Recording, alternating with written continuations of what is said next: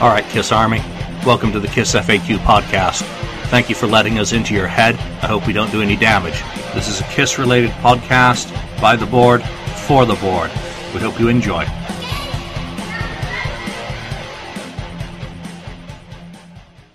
Oh, hello again, everybody. I didn't see you come in.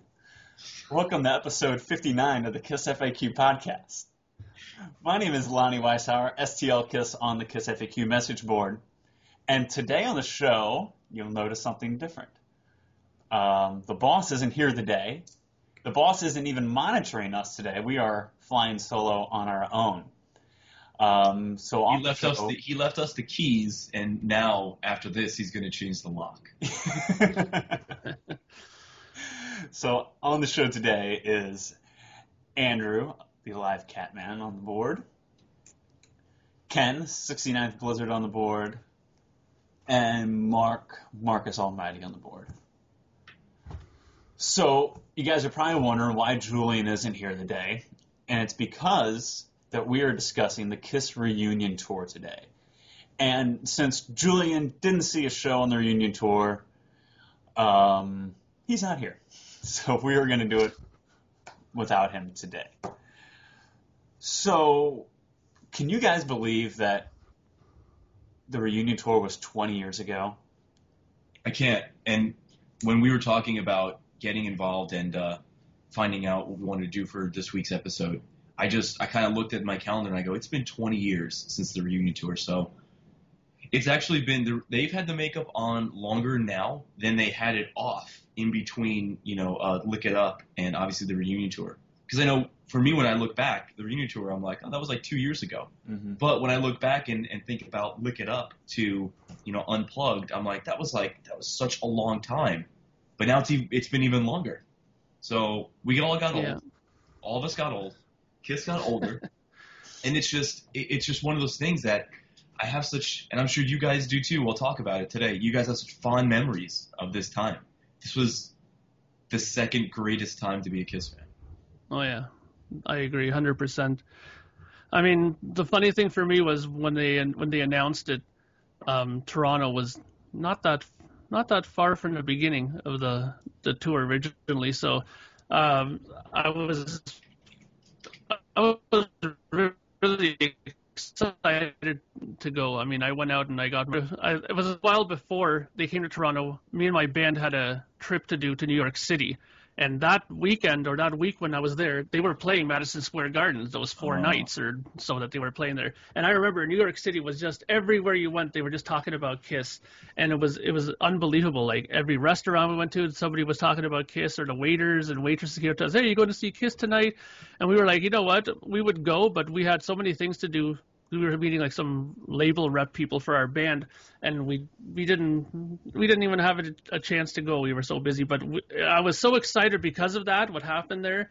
That that made my Toronto show all the more sweeter when they came. I was so geared up to see them when they came. Yeah, I mean, I remember. Uh, I didn't think it was going to ever, ever happen, to tell you the truth, because of their relations or so-called relations between uh, them and Paul Gene versus Ace and Peter, and uh, uh, I mean, I was I was very happy. I didn't think I'd see it, so I thought, oh, this is cool, you know. Um, going to be able to see them again in makeup. You know, I hadn't seen them since the Creatures tour in makeup, so.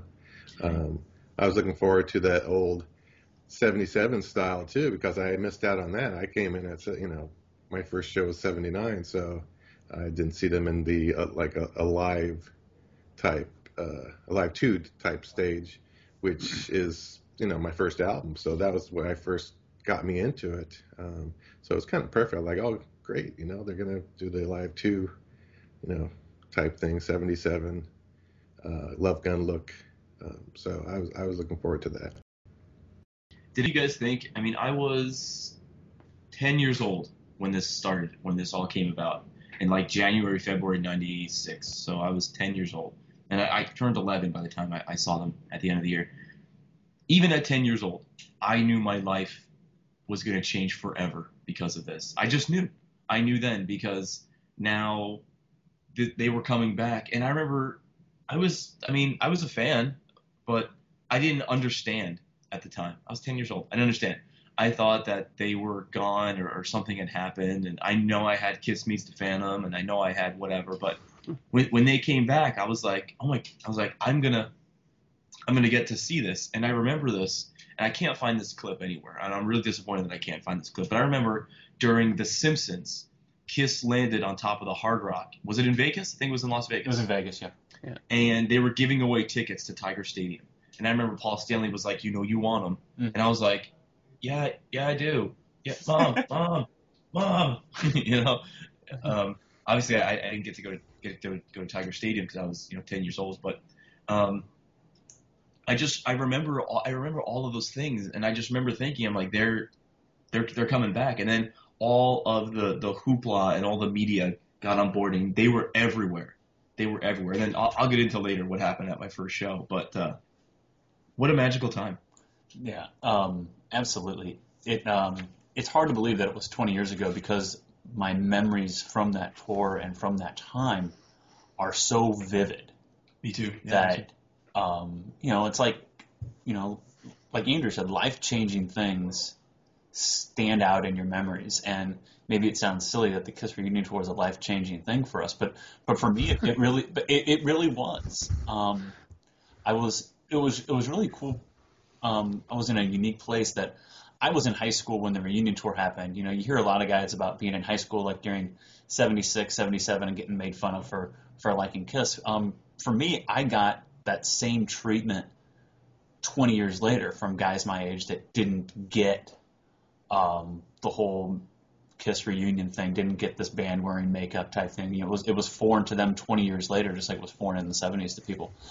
And It's still foreign to people today. and, and and you're exactly right. I mean, but I like totally like played into it. Like I like sewed kiss patches on my backpack, and you know I didn't care. Just like you know you hear about guys in the '70s, they didn't care. This is my band, and and, and you were proud of it. And it really was life changing. The fact that you know, like Andrew said, I was a fan before the reunion tour, and the reunion tour just propelled me into super fandom. Um, I was a before, I mean, I, I liked Kiss. Don't get me wrong, um, but I was a big Guns N' Roses fan at the time too. But think about '96, Guns N' Roses is breaking up, and Kiss becomes larger than life, and it just Larger than life again. again, and it you know, and it, it, it made my number two and my number one and my number two band um, change spots on my list of favorite bands, so to speak. So, uh, Well, don't worry, I, I won't hold that against you. well, thank you, Andrew. I won't hold it against you. You're a sweetheart. You guys want a room or something? Or?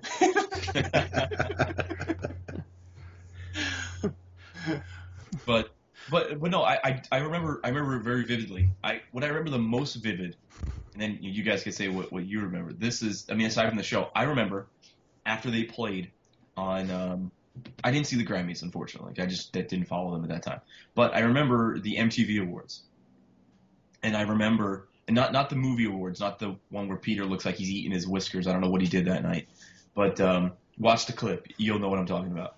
Um, the MTV Video Music Awards. They performed from the Brooklyn Bridge, and um, it's funny now because I know so many people went. So many friends of mine went to that, but of course I was too young to be, you know, doing whatever, trying to meeting people in different ways. But but I just remember watching them. I remember watching that damn show, and waiting, and waiting, and sitting through Puff Daddy and Bone Thugs and Harmony. And I just remember just it was torture. Even to an 11 year old kid, it was torturous, torturous. And I was just like, man, I was like, mom, when is Kiss gonna be on? I have school tomorrow, mom. Like, and I just, I, I couldn't. And then they were on, and I just, I remember, and at the time, I I wasn't sick of rock and roll tonight yet, so I still thought it was cool that they were playing rock and roll tonight. And then what was even cooler is that when they were rolling the credits, I saw Ace singing the song. I'm like, mom, look, they're still, uh, wow, where, where? I didn't understand. I thought they just played for the show, and then that was it. I didn't under, I had no recollection, but I just remember that so vividly watching rock and roll tonight. You know, it's funny though. You mentioned the Grammy Awards. Um, I was at my friend's house, um, my bandmates, and we were we watched the Grammys just because it was something to do. And uh, he had heard rumor that there was going to be something going on because they kept hinting at it before that something big was going to happen at the Grammys, right? And I remember the reaction of my friend when they came out. He looked at the screen and he looked at me and he goes, "That ain't Kiss." He he was convinced that that was just people dressed up as Kiss, and he was like, "That's not them." He goes, "There's no way." He goes, "These guys hate each other. That's bullshit." I call bullshit. He was like, he totally was convinced that that was not. It was just some staged thing. And I was like, I don't know. I look, I, I looked at him and go, I don't, I don't think it is. I think that this this could be it. You know, they they could be getting back together again and because even when they panned to the people in the audience, like you know they had the Eagles there and people from other bands like the Chili Peppers and that, and they were like totally in shock. So that kind of to me made it look like you know what this could be legit because they looked surprised. I mean they probably would have known if it was some kind of a hoax or some kind of a you know bullshit thing, but you know they looked convinced. I was convinced, but it was funny the reaction that some people had that I knew of. They were like, "Nah, that's that ain't real, man." So I mean, it's, it's interesting people's different reactions to the situations. Yeah, I I saw them on the Grammys also. I mean, I saw it live. I watched the Grammys. I kind Yeah, of always here. watched the Grammys regularly anyway. Um, so I remember. I think I, I must have heard about that. There was a possibility there were going to be some something about them being on the Grammys. I don't know if it was like if Kiss Otaku or Asylum, Kiss Asylum saw something on on those websites which I used to visit way back then, right? Mhm. So uh, yeah, I remember something hearing something about it. I said, okay, well, I'm gonna be watching anyway, and sure enough, here they are. I'm like, holy cow, it's they're really gonna do it. You know, they're back. You know, I I'm so I'm so glad you mentioned that. I'm sorry to cut you off, uh, Lonnie. I'm so glad you mentioned Kiss Otaku and Kiss Asylum because not only was this my chance to see Kiss again, but they really they made me go on the internet. Mhm. I, I wanted more Kiss. Yeah. So I was on Kiss Otaku. I was on Kiss Asylum, and I was that. This was my introduction into everything that what I do today. As silly as it sounds, I went online because I wanted more Kiss, and it was a dial-up modem, and it was nothing like it is Yeah. today. Can you guys imagine what it would be like if Kiss were to come back today, and how we get the information like that? Because at that time we were we were scratching for any information on Kiss, any It would've- anything. it would have had impact, but it wouldn't have had the same if we came back now. Because just because we we didn't have access as quickly as we do now, just like you said, Andrew, that whole anticipation of trying to find more information just made that build up all that stronger for it. And I think that really played well into their hands for that. Mhm. And I, I don't know if you guys know this either, but uh, they turned down every TV interview, except there was one station on on uh, I think it was I don't know what affiliate it was, but it was on Good Morning America in New York City when they were at the Garden, and they even said it there that they've turned down all interviews. And if you go back and try to find things that they've done today, they didn't do that back then. They they weren't on Jay Leno, they weren't on David Letterman. They they should have done Saturday Night Live, my opinion. Um, but they kind of they tried to bring back the uh, the mystique, and they were really cognizant of that whole thing. Like there wasn't a whole lot of merchandise yet. I mean, I know in between the reunion tour and the Psycho Circus that's when it all blew up again. But th- at this time, they were still kind of that band that they were just they were really popular, but just not popular enough to kind of skate past if you weren't paying attention. Uh, I mean, it was great going to the magazine stands every week and seeing Kiss on a bunch of magazines. It it was great, you know, opening up the newspaper and trying to find Kiss tickets. Can you imagine doing that today? No one would do that today. You? It- and there were just there were so many things about this time. Then you get like Metal Edge magazine, you're like, oh my god, they're coming here. And then that's how you found out about the, the tour dates. Well, I mean, we remember the magazine show. We both had the Kiss Rocks the World magazine, the reunion tour magazine. oh, yeah. That's how you found out. That and going back to what you said about Kiss Asylum and Kiss Otaku, um, that was really my introduction to the internet as well. Mhm. Was because I was clamoring for more, just any more Kiss information I could possibly get my hands on, and that's how I found out about like the Lost City tour dates was on Kiss Otaku. They that was the first place I saw them, and and I saw that they were coming back here on the Lost City to St. Louis on the Lost Cities tour. I was like, oh my gosh, I'm I'm gonna get to see them again because I had heard rumblings that they were to do another run through the states in the spring of '97. But you know, I, I can remember going to the we didn't have internet at, at our house yet, and I'm going to the library almost daily to get on those two websites just for any kind of information that I could possibly get about um, the previous night's show or any kind of merchandise coming out, any kind of tour dates, um, any kind, just anything that I could possibly get my hands on. And I think for for a lot of us that was our introduction to the internet because that's when the internet was really just starting to really starting out, boom yeah. at that point. Yeah, it's interesting too because I had a few friends because of my band and stuff like that, where I had uh, people in the states that I knew, and I knew some people in Europe and stuff. And when this happened, you know, my my phone was another source of you know calling up these people and seeing if they've heard anything through the media outlets that they've had to hear about things in general about what's going on. Like in the states, especially, I have a couple of friends in Florida and California, and I was like, if you hear anything, give me a call. I wanted to know what was going on, right? Just to see if there was more detail into you know anything. Like, did anybody hear any rumor about what the stage is going to look like, or who's going to play with them? You know, who's going to go on tour with them? That was I know that was a big thing too. Was who's going to go on tour with them, right? Because I know. You know, when they came to Toronto, they played with D Generation, which was like, that was like, you know, It Pretty played much with a- Monday here. yeah, that, Was there it was, Ozone it We was- got, Monday.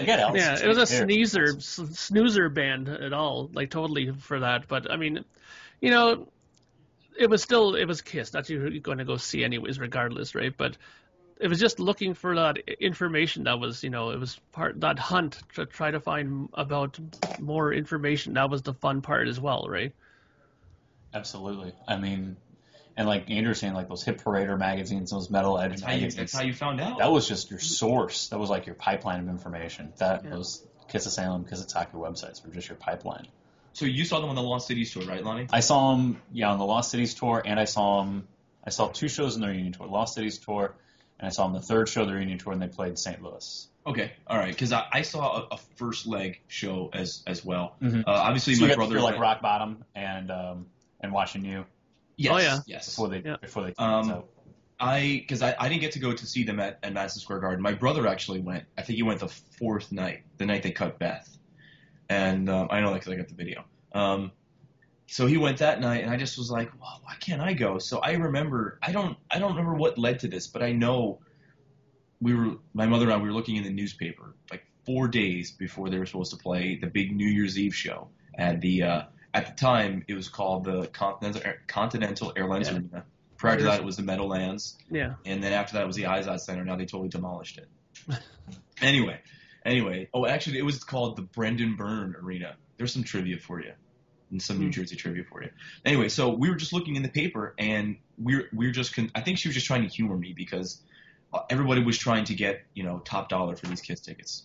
So I'm like, we're never gonna find them, but we found four tickets at face value right on the side of the stage, and the guy was like, I can't go. Um, you know, my wife has tickets to Beauty and the Beast or something stupid. So he's like, so I gotta sell them. So we call him up and he goes, listen, someone already says he's gonna come buy them, but if you get here first, you can have them. So we're like, Okay. get the Wow. car. Get in so we, I remember we drove, we drove over an hour to go pick up these tickets. And uh, I also have a really vivid memory of "Don't Speak" by No Doubt playing in the car. Me and me going, "This isn't half bad." So, but I remember I got there and this guy's house was like a mansion, and uh, so we he we give him the money. He gives us these four Kiss tickets, and I just it was literally four days before the show, and I couldn't I couldn't contain my excitement. And uh, and I remember it was it was freezing, freezing, freezing, freezing cold that that uh, that December, and um, standing in line for the show, just waiting for waiting for Kiss. I remember I bought a poster. I wasn't able to get a T-shirt, but years later I bought a T-shirt. I think right on the FAQ board, someone was selling one, um, and it, I can't wear it 'cause it's like extra large or something. But I still have a shirt for from that event because they were still making event shirts Mhm. at that time. Cool. Yeah, And- 'cause I, go on. yeah, and, and I and the other cool thing about that is like right after I think maybe it was about a year, year and a half after that. That's kind of when eBay was starting to come about, and you know tape trading was kind of mainstream, where I was able to, to access it, and I found that show. I mean, it's missing the first five songs. Yeah, uh, I found that that's show. A really good. That's a really good. good Yeah, and I just remember watching that and thinking like I was I was there. I was there for this. You know, Yeah. one thing I one thing that's kind of I'm curious about with you guys is that I saw them I saw them in Toronto on the first leg, and then on the Lost Cities tour they came to Hamilton, and I went to that as well. Oh. Um, but in Tor- in Toronto, there was a guy that used to always go to these shows. I don't know how he snuck in. He was like a mole or something. This guy, he'd always go to every concert and he'd bring in his video camera. And every weekend you would see him on the corner of Yonge and Bloor, I think it was around there. And he had this little table set up and he had all these videos of concerts that he filmed. So shortly after they came to Toronto, I went back to him and I said, "Hey, do you got the Sky Dome show for Kiss?" And he goes, "Yep." He had like four copies of it. So and he had it right there, so I bought it. So I have a copy of that exact show that I went to in Toronto. But I mean, I've always wondered if you guys ever had a guy like that in your cities that actually was a known filming person that you could get shows from your city from. Yeah, there was uh, something called, and they're probably still around today, called the New York City Bitch Committee. And it's like, it's a, a bunch of guys that, that film these shows. And um, the other great thing that was happening around this time is there was a store uh, in Brick, New Jersey, which uh, I mean, if anybody doesn't know, I'm a, I'm a Jersey boy. I don't live there now, but that's where I was born and raised. And there was a, a, a store called the Rainbow Rockatorium, and the guy that ran it, his name was Gary Danko. And he, I don't know if he was part of the New York City Bitch Committee, but he was like heavily into selling bootlegs and all that stuff. And that's kind of what, you know, propelled me into collecting bootlegs. People would ask me, "What do you want for your birthday?" I'm like, "I want the Kiss bootleg from Gary," you know. And so I would get bootleg tapes for like Christmas or birthdays because that's what I wanted. Mm-hmm. And uh, if you think about it now, I mean, can can you imagine someone paying for you no one pays for that stuff anymore. Everything's all traded or, Yeah. on torrents. But um, Gary, he knew, and he would get shows in like I guess at that time soon after they would happen. Like I remember the Psycho Circus show that I went to. It took him like six or eight months to get it in because you know the guy had to edit the VHS-C tape with two VCRs and blah blah blah and all that stuff. But I, I knew that he had ties in that, and he was just he was my source to go for all of that stuff. So, um, and it was cool. That was just more. It was more Kiss because does it ever piss you guys off that Kiss was never a B side band? They never released you know singles or or, un, Yeah. or different stuff. If you wanted more Kiss, you had to go for the bootlegs. And that's what I did. Mhm. That's what I still do to this day. Ken, what about you? When was the, what did you see a show on the on the first leg, or what shows did you see on the on the? I don't know. It was August. It was it was uh, late August uh, in San Jose. I've been California. tr- I've been trying to pull up Kiss Monsters. and since they were on. they did do. I was looking at the uh, set list. They did do. Uh, Watching You was on there, and King of the Nighttime World, and and so on, and you know Rock Bottom's on there, and so yeah, they they did a good set. Um, so there was no disappointment there. And I remember getting I, I got tickets. I thought you know I was I was always able to get good tickets or good seats with for Kiss, but this one everyone came out of the woodwork Mm. that never had seen him or just heard of him, heard of the spectacle, and so It was on. the thing to do that summer. yeah, and I, I I got there as early as I could, you know, to to get tickets, and I still I was pretty far back though. You know, I was I bought four tickets, so the more tickets you buy, the less chance Right. you're going to get closer to. Um, if I bought one, I probably would have gotten a lot closer, but I was pretty far far back. I was I was disappointed in my seats, but um, you know, You were there. You were there. I was there. Speak, I was speaking of getting for it. tickets, I mean, it was back in the day. You know, you got to keep in mind it's 1996. There is no online sale to go get. T- there's no Ticketmaster.com to go buy your tickets. Right. You had to go and get your tickets. And we went to the famous, what used to be famous bar around here. we used to go get. We used was where we went and got our concert tickets at. Oh, hold on, hold on. I, I I don't mean to cut you off, yet, but how, how how fucked up is that? Like he's like, hey, here's the concert I went to. It's on my phone right now. Yeah. Like how like can you Crazy. like uh, can you imagine that? Like no, dig into your 1996 headspace, and you had to you had to jam that VCR tape, and you're like, oh, I got, forgot to rewind it, so you had to rewind it. And you didn't And want some- to, and you didn't want to watch that VCR tape too much too, because you didn't want to, you didn't want to ruin it. That's Ruin right. it, yeah. And furthermore, if you were like if you were like me, you know, we were always up on technology. We didn't even have we were like, don't rewind it in there. That ruins the VCR head. So we had a separate rewinder. Oh, ah, yes, the rewind tapes. Yeah. Yeah. yes, Yeah, because so like, oh, I forgot to rewind. So you got to take it out, you got to put it together, you got to rewind it, then you put it back in there, and then oh man, I've got to adjust the tracking. Got to oh wait, gotta put it on. tracking. Got to put it Oh, on yeah. channel two because got to get the AV signal. It, it's just just like dig back in your headspace back then, and then like he's we're talking about the show. He's like, wait a minute, I just pull it up. Here it is. and he's like, here it is. Yeah, it's like what the hell? It's ridiculous. But like speaking like, like Ken was saying, like being so far back. I mean, we they would give out line tickets at Famous Bar, and every day my brother and I would go get a line ticket, and then like they went on sale like a Friday afternoon. So by the time the tickets went on sale, we had like ten different line tickets between the two of us. Like, all right, you know, we're gonna get good seats. And at like 4:45, all the people outside Famous Bar, we had been to a lot of shows at that point. By that point, because um, we were going to a lot of concerts, and the amount of people lined up for Kiss was un. We were like, holy shit! We couldn't believe how many people were there. And they drew the line ticket, and then you lined up accordingly, and we're like, finding which one of ours is closest. Like, all right, this is the one we're going with. All right, we should be okay. And we got our tickets like 20 minutes after they went on sale, and we were in the upper bowl. My brother and I were, and I remember distinctly walking out of there thinking, okay, we're in section 303, and all these people were still lined up to get tickets. I'm like, these people aren't getting tickets. It's going to sell out here in the next five minutes. I mean, it's almost gone right now from what from what we had. So it was it was just a crazy, crazy time um, how fast those shows were selling out. And I was doing a little research last night that they played 192 shows on their reunion tour, and 127 yep. of them were sold out. Yeah. And the ones that weren't sold out were really close to being sold out. And the ones that yeah. weren't sold out, you're exactly right, were near capacity. Mm-hmm. I mean, mm-hmm. that's yeah. Mean, well, I mean that's that's you know that, I think to me that was kind of to be almost expected. I would think. I mean the the build up to it was done so well, and there was so much hype to it. I mean, when they if you watch the uh, the Kissology and they listen to the uh, what's that called the uh, the track the the commentary that's it yeah. thanks um, the commentary they, they were mentioning how you know Doc McGhee would call them up and say okay this went online for this show boom it's sold out we put out a second show it's sold out too like it was going that quickly and I mean that's a testament to how well they prepared the people for the tour in general. I mean, people were so salivating over it, and as soon as tickets came on, boom, they were just eaten up. So, eh, you know what? Looking back now, you could see this. You could see this happening in so much clarity. I know, Ken, you say that you like you didn't see it happening, but if you just look back, the writing was on the walls. Probably till probably in about '93 is when the writing came on the wall because Revenge didn't pan out like it should have because we all know it's a great album but it didn't uh, it didn't do what it should have done. So they started caring about their past. You know, History was coming out.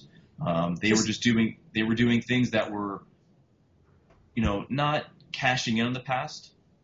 Well, I guess it kind of was, but they were just showing respect. The kiss the my past. ass message to Ace and Peter inside. Yep. I was just going to mention where that. I first said, you know what, I think it's going to happen. Mm-hmm. Where it might not happen this year, but I think it's going to happen soon. Yeah, that was and, the olive branch. Yeah, that with and, with the unplugged also. Yeah, and then uh, unplugged. Well, not even unplugged. Remember the convention? The convention tour, even really showcasing their past. Yeah. I knew, like, when I look back and I, and I read back the history because I, I do that a lot because I still I still love this band. I look back and I'm like, man, it was so obvious, you know, what they were doing. You watch that little clip that they did on Conan O'Brien back in '95 on the convention tour, and you see all those fans walking around in makeup and costume, and you see all the things that they're doing. This band, and you could almost kind of look at, at Eric and Bruce going, "They have a job pretty soon." like you, like you knew, you knew that this was gonna happen. This, and then even if you watch that silly documentary, Kiss Loves You, that kind of, you know, was right before where all the tribute bands that stuff was really popping and people were watching makeup shows and. Mm-hmm you well, could tell you could tell this was going to happen.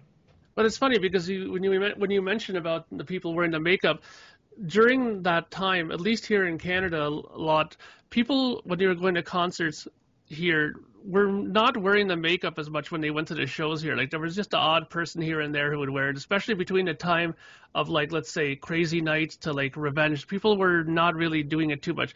But when you know when the the uh, the tribute record came out and stuff like that, uh, people when they started realizing that this could be a possibility, then you started, you know, even seeing people t- or hearing people say, you know, if, if they came back, I would for sure put the makeup back on and go to a concert dressed up like that. And it almost seemed like Kiss claiming to be, you know, the band that listens to its fans, you know, when they do it, like when you just said, when they did a television appearance like that, and they got the vibe that people were really wanting it. I mean, they have to put the money where their mouth is, right? And saying if they're such a band that listens to their fans, it was going to happen eventually. You know, you talk about the buildup for it, and you know, MTV Unplugged had aired, and Ace and Peter were still touring together on the Bad Boys tour after that. Yeah. And it came to St. Louis in December of '95. It was one of the last shows that they did on their solo tours, and Peter Criss's band came on first, and they played a set. You know, and he had some Kiss tunes mixed in there, and it was fine. And then he gets done playing, and you start waiting for Ace. And we wait a little longer for Ace. And then we wait a little longer for Ace. And about 11.30, 12 o'clock, he came on. Wow. And it's like, and he was hammered. Just hammered. And they played, and then Peter came out with him, but he was, you could tell he was just gone the whole time. And I walked, this, this is December 95. And I walked out of there that night, and I looked at my brother, and I said, it ain't happening. Reunion tour ain't gonna happen. He's a train wreck. And then two months later, they're on the Grammys together. So it's like, Nah. I don't know. It's all, what, You know, it's it's funny when you brought that up though because I remember seeing Ace in Toronto. He played a club here called the Hot House. It's not here anymore now, but he played uh, this this club and it's.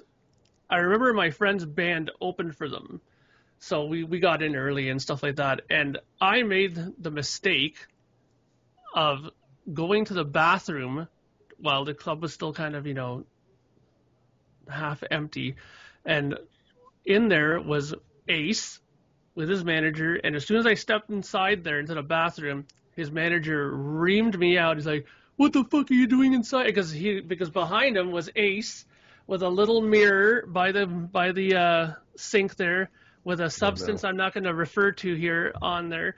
And of the co- a couple of uh, bottles of beer, and by the time he got up on stage, he was destroyed. Even my friend Kevin, whose band opened for him, and I talked to him. I go, "So how was Ace?" He started. He just looked at me and smirked and goes, "This guy." He goes, "How he makes it from the stage back into his bus without falling over six times, I don't understand it because he was complete disaster." when in 95 was that? Um, Jesus, I'm trying to remember. It was a lo- it was a long time ago, but I remember it was it was it was near the end of winter, I I think, because it was pretty cold out when we went to see him. I think, but uh, it was it was it was it was a long time ago. It was he wasn't touring on an album at all at that point. It was before the Bad Boys thing. I'm pretty sure. Oh, okay. So that was even before then. So I mean, you know, I, I- obviously he had to clean up his act to get back with Kiss. I mean, that, there's no two ways about it. But I mean, how long that lasted, you know, we saw that f- firsthand, right? I was gonna say, you know, it was just with the convention and everything. I went to the convention. Um, I also saw back then. I saw Cold Gin live in the club. Tommy Thayer. With Tommy Thayer. Yay. Yeah. I still have the ticket stub, Lonnie. Velvet. I know you sent it. 17. Um, I- that's another Ken, one. That's a Ken different- sent me his ticket stub um, when he saw Kiss at the Stone um, on the Revenge Club tour, and I told him the best thing about that ticket stub is the price on it, seventeen fifty. Yeah. yeah. Can you So- imagine? But you know, the whole thing is that people were starting to clamor more for Kiss. Uh, they had the convention tour. You could see tribute bands were starting to pop up. Other stuff was going on, and uh, it was just a the stars aligned for them. I think it was just the right time to to do the reunion.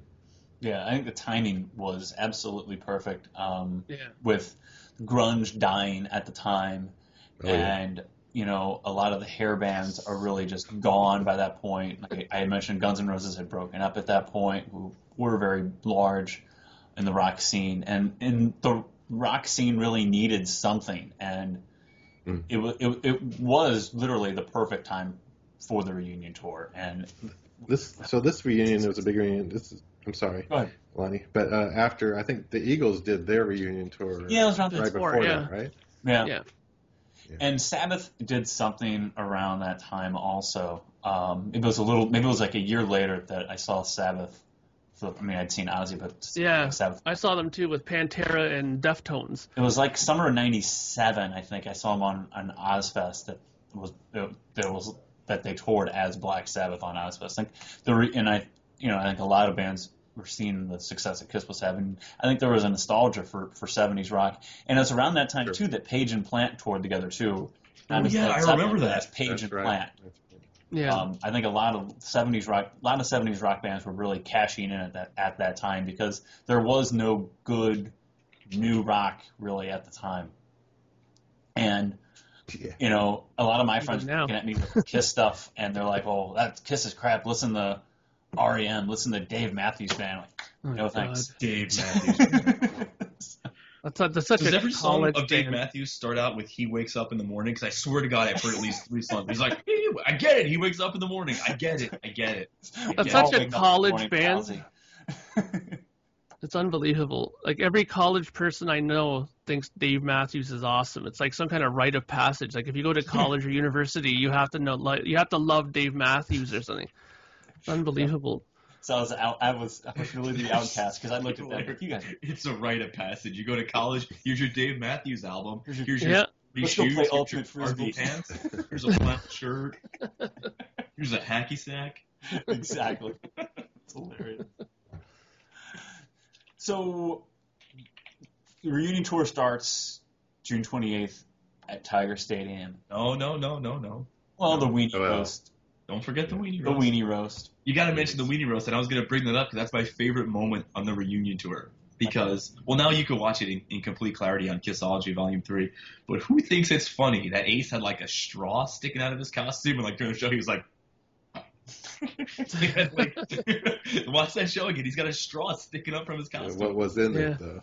It was probably it actually was probably water. I'm not going to say it was it was drugs or anything like that, but it looked like it just might have been the straw for the water bottles. Because you know they use those big water bottles, those really really long straws that you see them on stage now. Right. You didn't see him on stage then, but you see him on stage now. But it was just funny, like you're watching the show and like Ace is playing, and then he's like, There was actually that.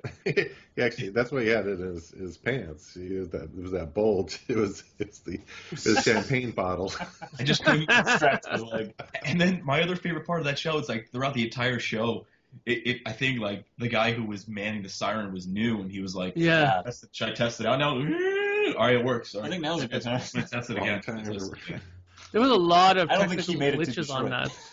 Like uh, it was, it was funny how many screw ups happened during that show. But but I agree with with uh, Andrew. I mean, I, I kind of really have a soft spot for that show as well because it was just it's just so raw and so you know you, you can't put your finger on what it is, but there's something almost appealing about the show. It's just so you know mistakes and all, warts and all. This is Kiss.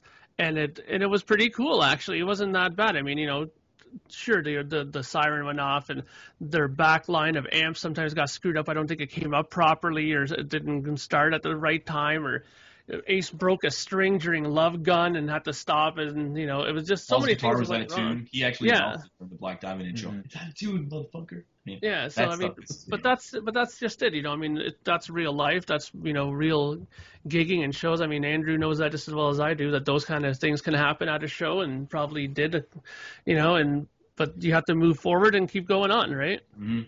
Actually, Lonnie, you were at the Indie Expo when we had all those uh, all those uh, sound issues. Yeah. And uh, it, it's funny to me because I think, you know, I thought Kiss handled themselves really well in the Weenie Roast, but like when like stuff like that goes wrong for me, it's like a light switch that you flip on, and I just become like extremely angry, and I don't care what's going on, I don't care what you're doing, just fix the problem like immediately because I got I got I got to play, I can't be sitting here plugging You- things in. That's your admit- job. Rich was really not happy when that was going on. None of us were happy. No. None of us were happy. So, and you know, it was a rough day, and you you guys can go back and, and watch the clips on that, or you can watch the clips of Eric Singer making fun of me all day. That happened too. That's that was the most entertaining part of the day. Yeah, for you guys. So the Weenie Roast and then Detroit. I think it's odd that the four of us here, between the four of us, none of us claim to be at the Detroit show because everybody I know, it seems like, claims that they were at that Detroit show in '96. No, Not me. I was me. too young. to go for me. So My brother actually got married the day of the Detroit show, so it was, and not that I was, not that at 16 years old I was going to be able to say, yeah, I'm going to go to Detroit and, and see Kiss when they were coming to town, and less than a week after that, it just wasn't in the cards. So, um, but I got to see him early on on July 2nd, 1996, right after that Tiger Stadium show. And I was at the time I was really happy that I got to see him early on. One because it was so new and you know at the time you didn't get the you don't have the access to set lists the next day or even Or as the show was going on even. Yeah. You know what I mean? And it was cool because I I remember driving to the show and going to my brother, what do you think they're going to start with? Do you think they're going to open with Detroit Rock City or they can open with Deuce? You know, what do you, uh, you know, we, you didn't know. It was, and that, and that aspect of it is just gone today because, I mean, you know, the set list just Yeah. as it's, as it's happening. And, um, speaking of the set list, it was really unique that they didn't play songs, um, that weren't on the first six albums other than New York Groove, especially until they added "I Was Made for Loving You" um, Mhm. later in the tour. But to completely ignore the rest of their catalog and focus on those core six albums, and to be true to themselves and true to what they were doing, I thought was um, very, you know, very well done, and it's something that they they could have screwed up on, but they didn't. You know, this this is what people want, and they they were. People could say that Kiss isn't as in touch with their fans now, but they were very in touch with what the fans expected for that reunion tour, and they were very true to it. Well, I mean, you guys. It, it was a point in time where we had finally gotten rid of the the fits like a glove, and I know all you guys at that were in those '80s shows. More power to you because I wouldn't be able to sit through no, no, no, fits like a glove, and under the gun, and all just garbage. Just I can't stand it. Lick It Up is probably the last album I can stomach, and then you get after that, it's like there's maybe a handful of songs. So we had finally weathered the storm, and now we're back. And can you guys believe that at that time, Strutter and Shout It Out Loud were like, "Oh my God, they're playing this again." And then fast forward to now, it's like they're still. Like, can we drop Shout Out Loud? Can we Yeah. drop Let Me Go? Yeah. And they were like 100,000 playing Let Me. Go. They were playing, yeah, right, hundred thousand years came back, and we were like losing our shit. Now it's like, oh my god, I don't yeah, want to hear like, a yeah. thousand years. Well, that's the problem when you limit yourself though to a certain block of music, right? I mean, when they were playing those songs back and when they were actually coming out, they were only playing certain songs anyways of those, and they seem to just go back to those same ones anyways, right? But you know that's that's the problem is as soon as you limit yourself, you're gonna have that happening because I mean after a while they've been how many years have been they've been playing now in makeup against me like you said they've been in makeup now longer right? And they're just playing essentially songs like that. I mean, every once in a while they'll put in a "Hide Your Heart" or put in like a you know "Tears Are Falling" or something like that. Once in a, every blue moon they'll put something in, or they'll put some creatures songs in, right? But you know, if you limit your back catalog uh, in your live repertoire, you're going to run into that. That's the one reason why I've always loved Rush a hundred thousand times better. You notice I used that there. Hundred thousand times better than Kiss because they never did stuff like that. They've always accessed their whole catalog, always played stuff from different periods, different time things. They never said, you know, we're not going to play from this or that. And I think if Kiss did that, you know, they would. I think they would appease more of their core fans. But that's the thing; they're core fans, not you know Joe Average who just comes to a show because hey, Kiss is in town. You know, those people probably don't even know what King of the Mountain is or half of these other songs, right? Well, well, just just remember, you know, at at the time, there uh, Kiss there weren't a whole lot of core Kiss fans at this time. They were they were kind of limping along the years before the reunion tour. Well, I mean, uh, well, I know I know it was us. Yeah, but I mean, we would have been a fans regardless of the reunion tour or not. It just kind of threw our fandom into overdrive. But remember, there weren't. They had to not only please us, but they had to please the masses as well too, because this was a, a, a mass tour. That was the show, though. they had to like my please s- the casual fan that was coming to see him on the reunion. Yeah. Yeah, but, But remember, the- like, do you, they played "Do You Love Me" and they hadn't played it since '77, so we were we were flipping out. Oh yeah. But- then they but put that, that outro on "Do You Love Me?" I was like, "What is which this?" That's- which they say it was the original outro of the album, which I don't believe. I don't. But that, but that's the thing. The show is what did that, though. Because I brought my sisters with me to one of the shows, and they never got into Kiss. They never knew anything about Kiss, and they were totally, thoroughly entertained. They loved the show, but that's why, because it was the show. That's what they had to do for the for the new people is they had to reel them in with the show because the songs they weren't going to do it because they didn't know the songs and they didn't listen to them beforehand, right? So that's why the show had to be spectacular. And these people don't know the songs. You know, you could you could say the same thing today and change it up if people don't Yeah. know the songs. But Yeah. we're not we're not going to get into a discussion on on. No, this isn't. This is a set. This isn't the set list discussion because people But- like to bitch about that every day. exactly. You can, you can go to the FAQ if you want to hear a. You go to the FAQ, you're listening to this too, so it doesn't matter. but Well, let's I talk guess about it- let's talk about staging though. Yeah. Um, Mark brought up the show, um, Mm-hmm. And as it was getting ready to unfold, we kept hearing that it's well. Obviously we're wearing the Love Gun outfits because we had seen them at USS Intrepid. We had seen them on the Grammys. Okay, it's going to be this Love Gun outfits. Well, is it going to be the Love Gun stage? And we kept hearing that yes, it's going to be the Love Gun stage too. And when they when I was I was at the show in St. Louis and I hadn't seen the stage yet because remember Detroit was just a few days prior, and that curtain drops, and I'm like, where are the steps at? This isn't the Love Gun stage. right. Yeah. So, and I I think that that you know, and I'm I'm sure I wasn't the only one in the audience thinking the same thing that well this isn't a Kiss stage. Where where are the where are the steps at? You know where. I, and I think they could have done a lot more with, with the with the stage than than what they ended up doing. Yeah, it was cool when those amps rose um, during That was King of the really cool. Nighttime World. That was that was a really cool effect, and that stage just became like an alive looking stage to a more of an alive two looking stage with with those lines of amplifiers right there. Minus- Did you guys ever think that this they may be held back on the stage a little bit because when they were building that stage, they didn't know if this was going to be a and, success. and that's a really good point. They didn't know that Tiger Stadium was going to sell out in 47 minutes. They, They didn't didn't- know that Chicago was going to sell out in six minutes.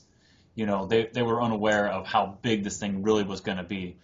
Yeah, I mean that's a really good point because I mean I read a really good article in one of those magazines where they were talking about the stage design and the lighting design, and they were saying that in Detroit they had their biggest lighting setup of the tour actually, and that after Detroit they scaled back a bit on the lighting that they didn't actually bring the same amount of lighting that they had on that show for the rest of the tour. Now that's probably because they maybe didn't have that big a stage maybe on some of the rest of the tour. I mean, Tiger Stadium's a big place, right? I mean, some of the they played mainly arenas for the rest of the tour, right? And you know, Tiger Stadium's like what 50, 60,000 people. Seventy you know, thousand. Yeah. So and then you know you go to Toronto and you're playing to like you know Skydome's pretty big, so they could have did it there, but maybe some of the other arenas just couldn't accommodate for it. But you made a good point that they didn't know what was going to happen. So the design of the stage was pretty much, you know, there was some guesswork in that too, right? I mean, And- I thought it was I thought it was cool. Well, just remember, go back into your 1996 mind frame. There's no Facebook. There's no Kiss FAQ. You can't see this stuff on someone's cell phone. So when you saw it live, you're like, oh yeah, that's pretty cool. When I look back now, I go, who the fuck made those cats? That looks like dog shit. But that's just me now. right, But but, we put yourself in that moment though. In that moment, 96, It it was was, it was the coolest thing you ever saw. Yeah, it was great. I mean, now we complain and we're counting the studs on Gene's costume, and you're like, what's going on here, and what's going like. But at that moment, when you saw it, you're like, look, he's up there. You know, that's that's all you cared about. You didn't care that, uh, you know, oh, or maybe the opening isn't as big on the reunion tour costume as it was on Gene's Love Gun costume. You're just like, look, he's flying, or look, there's Peter Criss, or Ace is shooting a rock. You didn't care. You were completely immersed in that. You were completely immersed in that show Right. more so than any other show. I say that because by the time Psycho Circus came out, the internet obviously was leaps and bounds bigger than it was in '96 and '95. Um, so you had you had the internet and, and you had kind you had Kiss uh, Kiss Online at that time. So Michael Brandvold was posting a lot of pictures on Kiss Online. And you had these huge galleries, you know, for Kiss Online during Yeah, the Psycho Circus show, So it was awesome. you had it was a completely different experience on the Psycho Circus tour than it was on the reunion tour. So Yeah. I just remember, like looking back, you're like, what the fuck? But when you were there, it was like, oh my god, oh my god, this is Kiss. Yeah, but, that, but that's the, also the double-edged sword with this is that they hyped it up so huge for the reunion tour that where were they going to go from there? I mean, Psycho Circus came and they had to either up it or they had nowhere else to go except down, right, from there, right? So that's kind of the problem I think they had there. I mean, that tour was cut short, right?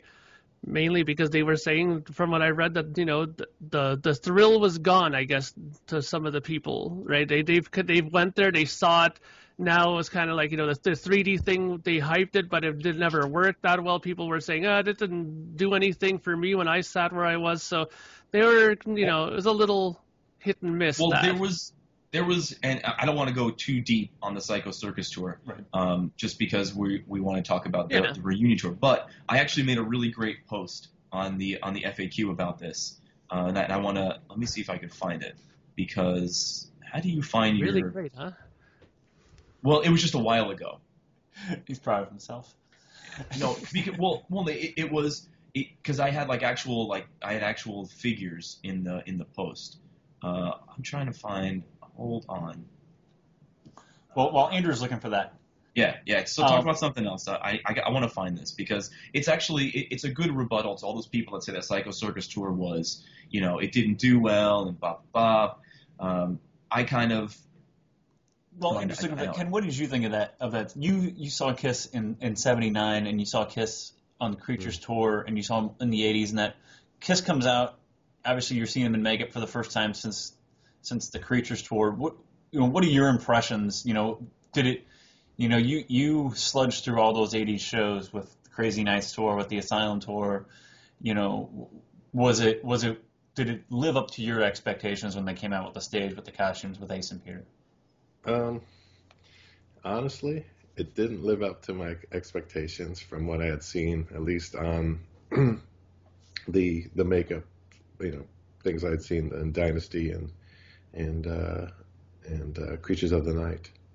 Um, it it didn't quite live up to it, and then you know, in that meantime, while they're in their uh, non-makeup period, I was starting to get bootlegs and things, so I was seeing the old stuff. Mm-hmm you know, I had I had uh, Detroit, I had Houston '76, mm-hmm. uh, those type of things. Uh, I think I had a '77 show also on bootleg. So I was expecting, well, okay, Sam says, all right, here we go. It's going to be like that, and it wasn't because they didn't have the. You know what? They're older now.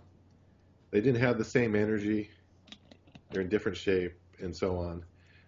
So it to me, it was still great it was still great. They're back in makeup. They're rocking out, but it wasn't the same energy that I had I saw on video. It mm-hmm. just wasn't the same energy. Was not there. Um, so from that standpoint, it was a slight letdown for me. Though it's hard to say it's a letdown because it was a you know reunion and they were back together. But from that standpoint only, it was let down. But otherwise, I was I was so happy to see it and you know, it was kind of a blur. Like I said, the first time I saw them in '79, it was a blur. I can't even remember half of it. it just right. happened. It's just I was just so excited about it. Yeah. Um, you know, your first experience, like uh, like you, Lonnie, that was that was your first experience, I think, with the makeup. So it, it was the first time I got to see the band actually, because I, I told yeah. the story last week about me missing the convention tour, and then yes. when the uh, convention tour came through in '95, and I'm 15 years old, and it was $100 to go. Um, no, it, 15 year old. You know, I don't, I don't have that kind of money at 15. I just don't. You know what right. I mean? And much less if I did come up with the money to convince one of my friends to come up with $100 also to go see Kiss in 1995, who, as we talked about earlier, was not appealing to the masses in 95. So it just wasn't, unfortunately, it, it just it just wasn't happening for me at that time. So, like you were saying, though, like my memories of that show and that day are so vivid because not only, you know, was I seeing Kiss in makeup for the first time, but I was just seeing Kiss for the first time too. I have memories of of driving to that show even with my brother and and Strutter being on the radio and my, and my brother and I looking at each other like never heard Strutter on the radio before. And you know they're playing that, they're playing Do You Love Me on the radio and getting to the show and seeing and seeing that merch booth outside and just the mass amount of people around that merch booth and and picking out what shirt I wanted and getting the tour book and waiting for Kiss after Alice in Chains. It just and hearing, I can still remember feeling the energy inside that arena after Alice in Chains finished and waiting for Kiss. And I'd seen plenty of concerts before that. It wasn't like it was my first concert or anything. I mean, I, I had seen Metallica, I think, at that point even, and I had seen uh, quite a few of, I'd seen Stone Temple Pilots who were really big at the time when I saw them. And um, I'd seen a lot of large bands, and I was just waiting for Kiss. And that, but the energy inside that arena, waiting for Kiss, and the crowd just getting louder and louder. And one thing they really did great on the reunion tour was when they how they cued that the banner that come down with the "Won't Get Fooled Again" scream. Mhm. And when that Yeah. banner comes down, revealing that massive Kiss logo on that curtain, and the crowd just erupts and just just can't just can't wait any longer to see Yep. their heroes and see them their triumphant return. And it was it was just m- the most magical thing. And I've, Yeah, I've they- seen I've seen Kiss I don't know how many 25 times since then, and I've never experienced the magic that I that I experienced that night. Just un- Yeah, I mean they they did something similar like that. I know I'm not sure they did that in all the shows, but how you mentioned how they cued that curtain to come down. Um, they also did something similar to that in another s- part of the song. I don't know, but not don't remember if it was the same song, but they also did something like that where they kind of dimmed the lights and they shot the lights up on the inflatables and they kind of backlit them all of a sudden, and everybody went nuts when they did that because they knew that it was something was going to start happening soon, right? They kind of did the backlighting of the inflatables, and then they did a few minutes later the the backdrop of the curtain too. So it was like by that time the place was ready to explode. Like people were like, "Come on, let's get them on here now," right? So, but it, that was good too. Like they that was a really good display of showmanship, like getting a crowd so anticipating into the show by doing that. Mhm. And the merch too. Just one last thing, I thought that they were really, really good with that. I mean, I've never seen a band that brought that much merch to a show. And I mean, the other thing was at that point, I'm not really 100% sure if they were doing it at that point, but the Kiss was one of the very first shows I saw that I remember they having Interact at, right? Where I, and I because I've never remember ever seeing a band do being able to, to, to accommodate something like that, right? Yeah, the merch was really good um, for those first reunion shows. Um, we didn't have the event shirt in St. Louis the first time they came through. It was before they started doing them for every show. And I know they had them in Detroit for the first show, but they're like that was before they decided that hey, we can do these event shirts every night. Mhm. Um, so it's like the third show of the tour. They didn't they didn't have them, but you know, getting that you wanted the best, you got the best album cover, and in the back it said I Yeah. wanted the best, I got the best. I you know at 16 years old, you think that's so You're like, yeah, this is that's so freaking cool because that's my band. That's my band, and they're back. And not only are they back, but you know, I could say like they are the most popular band in the world. But and they and they were they're the number one selling act in 1996. Well, we forgot to mention that you wanted the best album because that that came out before the reunion tour. It's on my notes here. Yeah, that That was my first CD I ever got. that came out Yeah. the week like a couple days before like two that came out that Tuesday before the Detroit show on Saturday. Yeah, Um, and I, I remember getting that, and it, it, it was in that, that case where it looked, it was all like different colors, and then there was that shot from the Intrepid on the back where, I mean, we know it's from the Intrepid now, but you didn't know what that shot. You're like, is this an old shot? Is this? You didn't know. You just didn't know. And Yeah. then you know, it was it was a, such a cool thing to get you excited. I mean, what do they do? They repackaged the same shit, and they just like just throw it out there in a new cover, and they'll buy it. And we did. Oh yeah, we did. We didn't have the songs in that. and you know the four quote unquote you know lost tracks on there. they're not lost. tracks. They're not. They're- you they're can totally tell it's Paul Stanley's Complete re-recordings. Yeah, yeah. Totally. But at the time, but at, uh, even even at at the time, I didn't notice, and two, I didn't care. Right, same. I didn't care because it was it was a new Kiss CD. Oh, it's a live version of Take Me. It's a live version of Room Service. You know, I, I thought it was I thought I thought it was great at the time, and and the album it sold well because it was the only new music. It wasn't you know, new music, but it was it was their only CD product that they had out. Um, and then they did release Greatest Kiss um, Ah, in conjunction with the Lost Cities tour. I hate that CD. Yeah, it's it's and, and it's questionable if you want to call some of those songs on there the great. Why is two sides of the coin on? why there? is two sides of the coin on there? Why is that song on there? I I was even really never, puzzled about that when when it came out, and I'm still a little puzzled about it today. I've never I- willingly listened to that song. Five hundred dollar vinyl. Yeah, no, no, thank you, no, thank you. I just, I don't. I wouldn't I'm- pay five dollars for that. I, I'm I'm crazy with what I'll buy, but I'm not going to buy that. Yeah. Yeah, me neither. But so um, after the tour, this tour has the best post-tour documentary of all time. Second The coming. Second Coming. the best. The Second Yeah. Coming, which they could have fit on one VHS tape, but again, It's it Kiss. Yeah. Same like with the symphony, it could have been one DVD. They're like, let's do two. No, Se- Second Coming um, is the best documentary that they.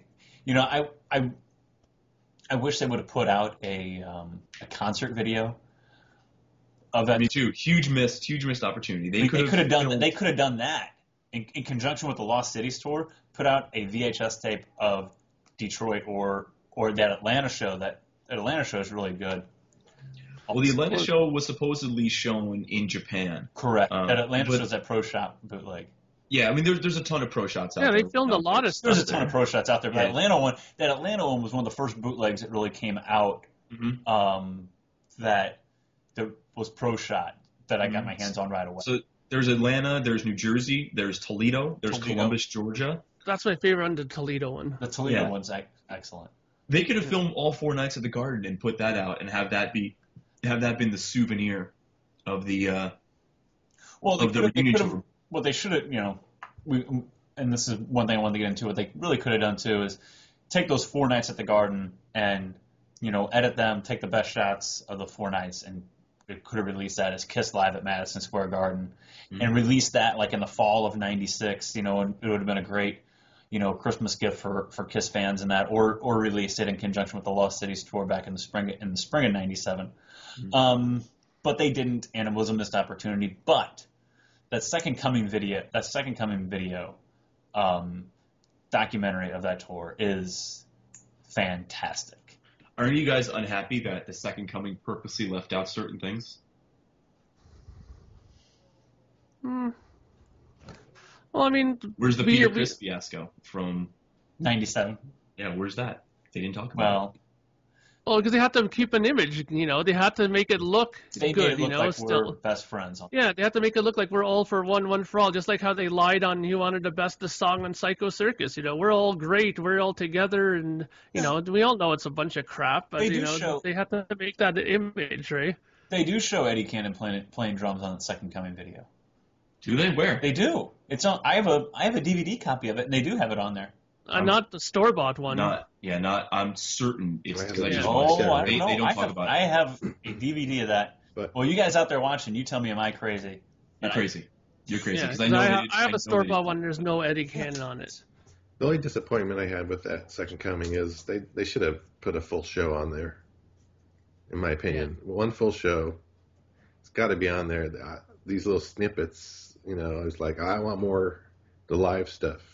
Um, but uh, it was missing that, as far as I'm concerned.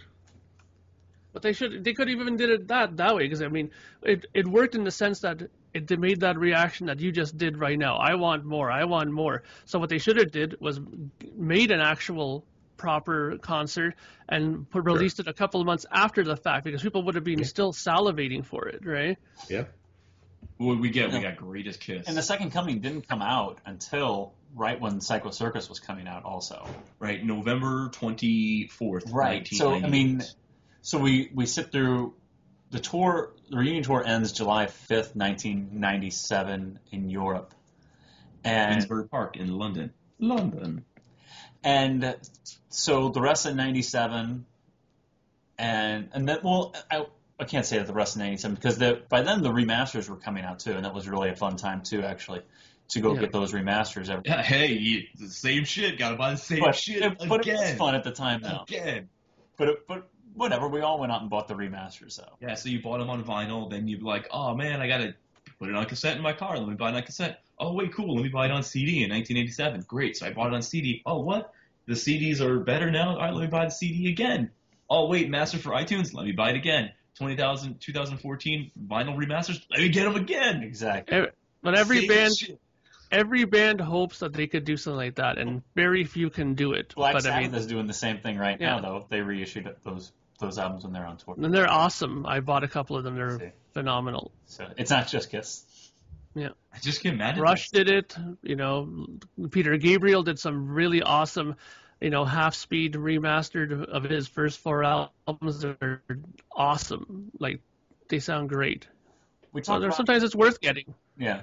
Well, we talked about some of our favorite um, videos from from the sh- from the tour. What about what about audio bootlegs? What are your guys' favorite audio bootlegs? Pittsburgh '96. Pittsburgh '96 is a great one. That's a great one, and it's it's not a soundboard either. I think it's just a, a, a DAT recording of, of some sort. It's a really good sounding audience recording, but it sounds like it's soundboard. That show is awesome. honestly, I don't. I didn't really collect much audio bootlegs because at that point, or even now, still, I'm more big into just finding the video, and I like you know putting them together on my little crappy video editor, and I make my own little, you know, versions of the concerts, and I just I like watching video. Video for me is more up my alley. I have a lot of audio stuff prior. Like I got like you know I found a, a really good soundboard from New Zealand for Unmasked and stuff like that, or I have a good soundboard from Revenge Tour and stuff like that. But I didn't really seek out any soundboard like bootleg stuff for for uh, the '96 tour. And just to specify, I only go for soundboard. I can't stand audience recordings. It sounds like a cement mixer all the time. Whenever you get those ones, they just sound like crap. So Some of them are not- good. If it's not a soundboard, I don't I don't want it. I'm not interested. But I mean, yeah, maybe there are some good ones. I guess it depends on where you sit and what what kind of recorder you're using, etc. Um, I, I don't have any audio from uh, '96. Really? I do have I do have a DVD That's of fun. San Jose. I have the bootleg DVD of the San Jose show I was at. Yeah. Um, so I have that. It was a audience recording, but you know, to prove, you know, yeah, oh yeah. All right, so here's what I'm gonna there. do. I'm gonna open up my bootleg list right now. I'm gonna list all of the bootlegs that I have. Hold The on. Dayton one's really good too. I really like that one from Nate. Oh yeah, I forgot. I just got that one The too. Dayton one's actually really good. Uh, Um, I'm and then there's I had that I had that one from and I'm just going off the top of my head here. I'm not I don't have it all in front of me. That Osaka Japan that Osaka Japan one from January 22nd when Gene lost his voice and Paul has to sing the majority of the songs and Ace sings all the cold gin. Well, yeah. That's a that's a really cool one. I don't have video of that, but I have an audio of that one. Alright, so all right, so first I'll do video because I have a ton of video. Obviously, I have the Tiger State. I'm not talking about any. I'm excluding everything that's on Kissology. I have a, a full one camera show from Tiger Stadium. Yeah, I got that. I've got your St. Louis show. I got that too. It's a good. Show. I've got, It's not a bad one, really. Not a bad one. I got Chicago from July. I also have Pittsburgh from July as well. The video. I got four Nights at the Garden, Donington, two different versions of Atlanta, uh, Albany. I got them here in Cleveland because they played Take Me. I've got the Halloween show from Irvine. I've got uh, the Netherlands, Rotterdam. The, one of my favorite ones is uh, Nassau from New York City. Uh, no, Nassau, Long Island, because they do uh, Deuce and then they do I Stole Your Love second. So I thought that was really really cool. Also, you know, I, I said I had the uh, the show I went to at the Meadowlands. I got the Osaka show where Gene loses his voice. Mhm. I got the Eddie Cannon show, Columbus, Georgia, Toledo, Ohio. Another another great show. Got another St. Louis show from 97. April April 15th. 97. That's I up there that. too. Yeah, I have that one. I have the Rock Am Ring show. That was from uh, That's a really Germany. Too. uh, I got another one from Stockholm. I think that's that's it for video. Audio, I have. I also have I have the sound check from Detroit, Michigan. I have um, Pittsburgh. I mentioned. I have Donington, Atlanta, Lexington, Kentucky. I don't know why I have that. I have Hiroshima, Lexington Japan. second night. That's why we have that. Uh, well, no, Lexington, October of '96. Oh, okay. I don't know. And um, then I have a, a Wheeling, West Virginia show that's Ooh, good, second. and then uh, Utrecht, Netherlands. That's what I got. So Very nice. more video than audio. Me, because I love, I love, uh, I love video as well. But uh, you know, most of my collection is from prior to Reunion Tour, which we're not going to talk about yet. We'll talk about just Reunion Tour today. Yeah, but that Atlanta that Atlanta show from '96. Um, I think when well while it was going on, I had Atlanta from '96. I had St. Louis in '96 because it was circulating around here at, at record stores, and I had one of the Madison Square Garden shows from '96. And you know, you talk, we talked about watching those and not wanting, but not wanting to watch them too much because it's remember it's '96, it's all VHS, and you don't want to wear out your tape and you wear out your version of it because you ruin it, you're screwed because it's a bootleg. Um, so what else, guys, on the reunion tour? What else? It was the first time, also going back to staging, that Kiss had really used a video screen to showcase themselves on. You know, you look at Revenge Tour, there is no video of, you know, Or they couldn't afford the stage. Revenge Tour. Um, that video screen behind Peter Criss's drum kit, um, and then the Kiss logo above it. Who hated that Kiss logo? Because Andrew knew it was wrong. It isn't the. It isn't right. Well, that that is the correct Kiss logo, but it's just not the lighted Kiss logo It's we not. were used to. It's not the. From, uh, It's not the. It's not the lighted Kiss logo you thought you were going to get when you. The 76 to uh, 84 lighted logo. Right. Um, Which, which again, looking back, I complain now, but when you saw it then, you were like, "Look, there it is!" It's like, huge. It's, yeah, that's all you cared about. At that one thing on the Lost City tours, Paul Stanley was when Paul Stanley started flying out to the yeah, it's audience. flying, it's flying trip. and I got to see that on the Lost Cities tour, and I thought that was one of the.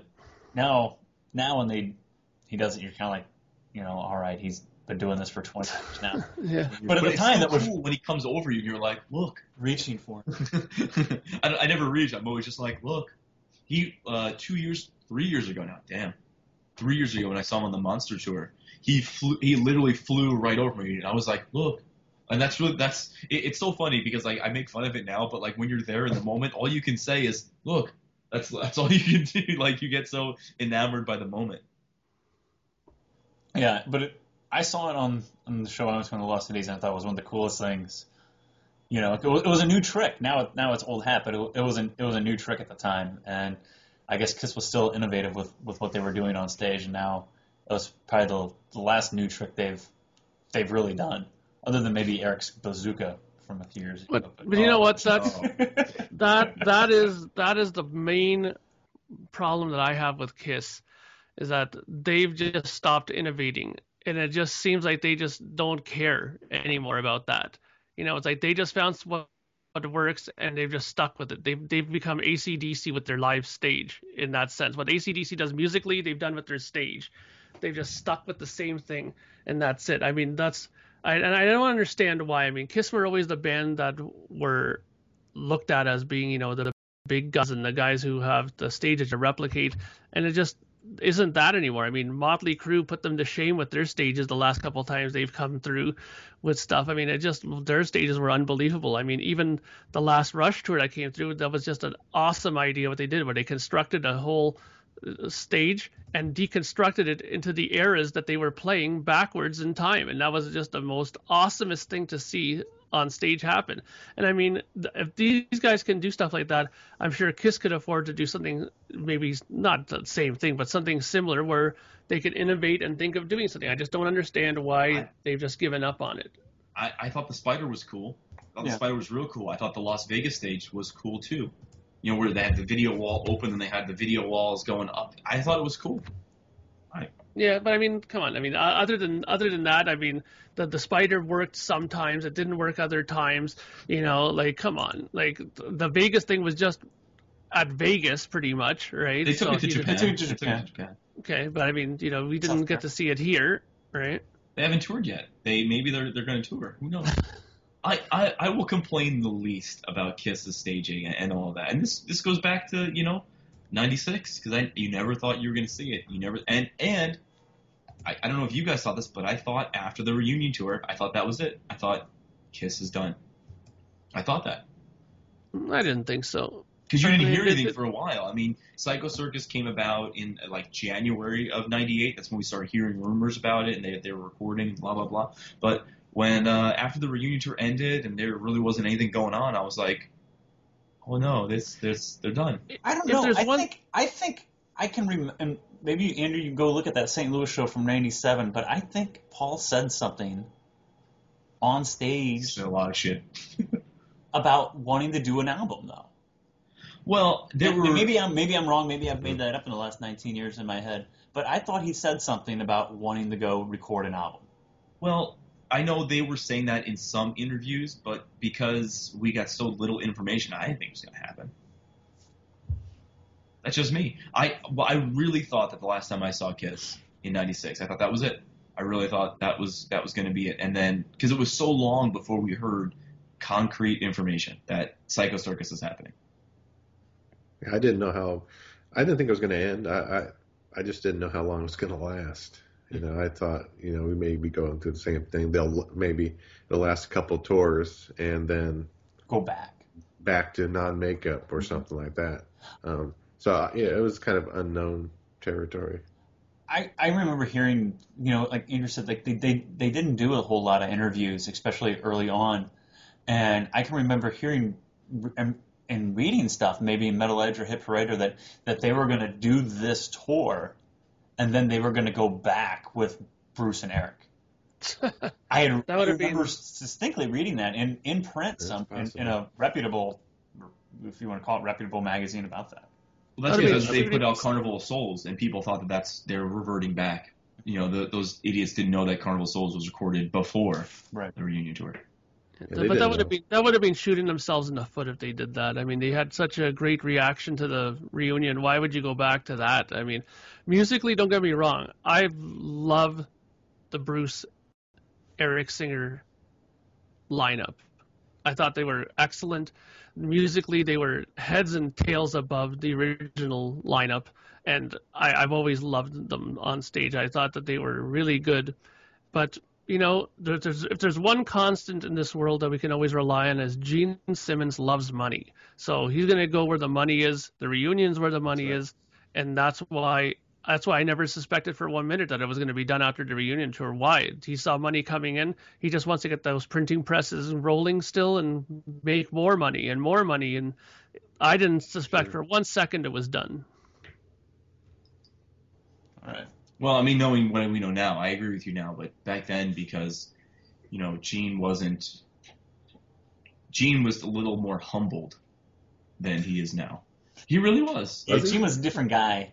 Yeah. He had a different image about himself than what he does now. People He- people see Gene Simmons now and they just think money hungry rock star now. I mean, he was more humbled back in the in the reunion tour. Oh yeah, once they went, he became had he became more humble when they started losing their following. Um, Mhm. You know, they got he wasn't humble at the end of the '70s, but then he once they started losing their fans and they were at a low point probably with the Revenge tour. Um, they were they started to become more humble about oh shoot, you know, Yeah. we sh- we should uh you know take care of this, you know, better. Right. So, well, those are our thoughts on the reunion tour. Um, unless you Twenty years ago. Twenty, 20 years. years ago since the reunion tour. And if that doesn't make you feel old, I don't know what will because I, like Andrew, I, I kind of think of the reunion tour as happening a couple of years ago. Yeah, wasn't that like two years ago? Didn't that just happen? And that also makes me really scared too because I was a senior in high school and I saw him on the Lost Cities tour in 97, which also means that my 20 year high school reunion is coming up. So that oh fuck me. makes me feel like an old, old man. Yeah. So, I feel old too. You, you, you know, what I think we should do. I'm just throwing this out there now. I think on June 28th Eastern Time, because it happened in Eastern Time. I think June 28th we got to all get around and we got to all watch Tiger Stadium. All like, absolutely. that's what we got to do on June 28th. I, I think that I think we need to start the petition now for the Kiss Army around the world to. We'll do a Google. Well, no, no, I'm not talking about around one because there are some mongoloids that I don't want to be like, like hanging out with, and we know that I'm.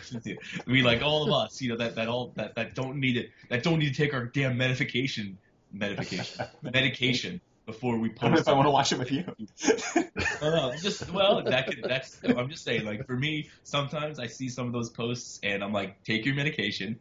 But I mean, like all the people that are who still get excited about this, I still do. Yeah. I still Oh, get yeah. excited.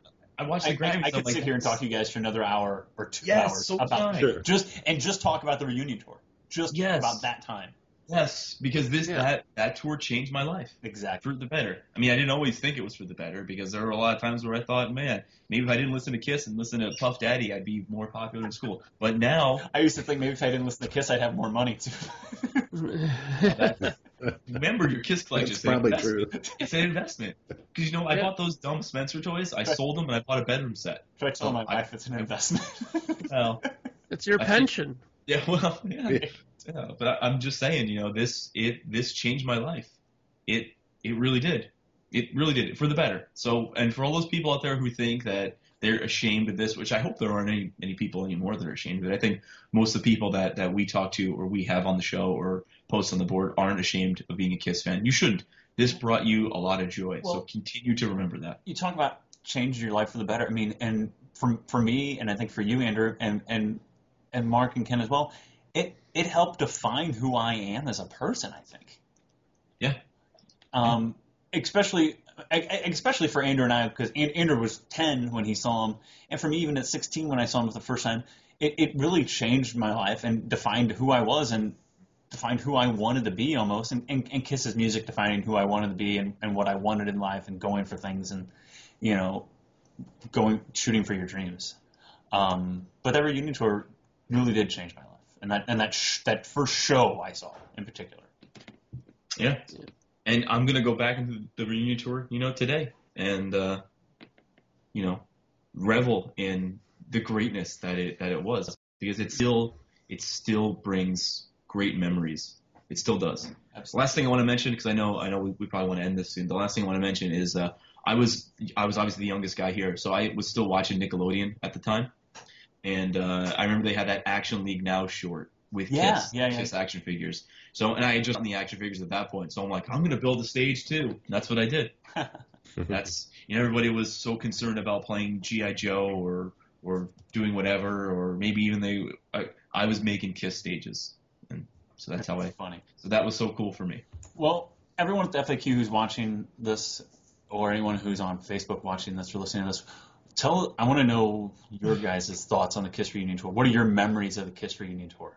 Because it really was a special time to be a Kiss fan. Uh, maybe, like maybe the second most special time ever to be a Kiss fan was in in '96, '97. So, what are your thoughts on the Kiss reunion tour? Did it live up to your expectations? What are your memories from the Kiss reunion tour? Seeing Kiss for the first time. Um, leave us your, your thoughts on the FAQ message board. Leave us your thoughts on the Facebook page. Leave us your thoughts on YouTube. Um, remember, you can not only watch the show on YouTube, you can stream it on your phone on the Spreaker app. You can subscribe to the show via iTunes, and you can download directly at the Kiss FAQ. But leave us your leave us some feedback. Leave us some feedback on iTunes. Leave us some reviews. Um, And also, also make sure you check out some other really cool Kiss. and podcasts. also, um, Andrew Oh, here we has go. his own Kiss. Podcast. I knew that was coming. Um, Kiss My Wax. Kiss. I was gonna, I was gonna do it at the beginning, so we just Kiss get my it over with. But What I didn't what it was is. If if you think Andrew talks too much here, well, you should go listen to Kiss My Wax. Yeah. You know, I actually talk the least on Kiss My Wax, which is well, because Tom is so full of knowledge, and uh, he Tom really is- is a, he really is an asset to the whole vinyl collecting as- thing. As full of knowledge as Julian is, and I gave Julian a hard time at the beginning, but Julian just could not make it today, and I hope that it. We told him to stay home. You didn't see him on this tour, stay home. I hope that people didn't tune out that Julian wasn't here, and I hope that. no, they saw me. They're like, he's chewing gum and he's too close to the camera. That's, every time they say, they always got something to say. so, But thank you everyone for listening. Thank you, Julian, for allowing us to do this show without him today. Um, leave us your feedback on the reunion tour. And for Ken, for Andrew, and for Mark, I am Lonnie Weiss, our STL Kiss on the Kiss FAQ message board. Thank you for listening to the Kiss FAQ podcast. You stay classy, Kiss Army. Thank you for spending time listening to the Kiss FAQ podcast today. All sales are final. There are no refunds. If you like, look us up on Facebook or come over to the Kiss FAQ message board and discuss the topic we broadcast today. We hope to see you again.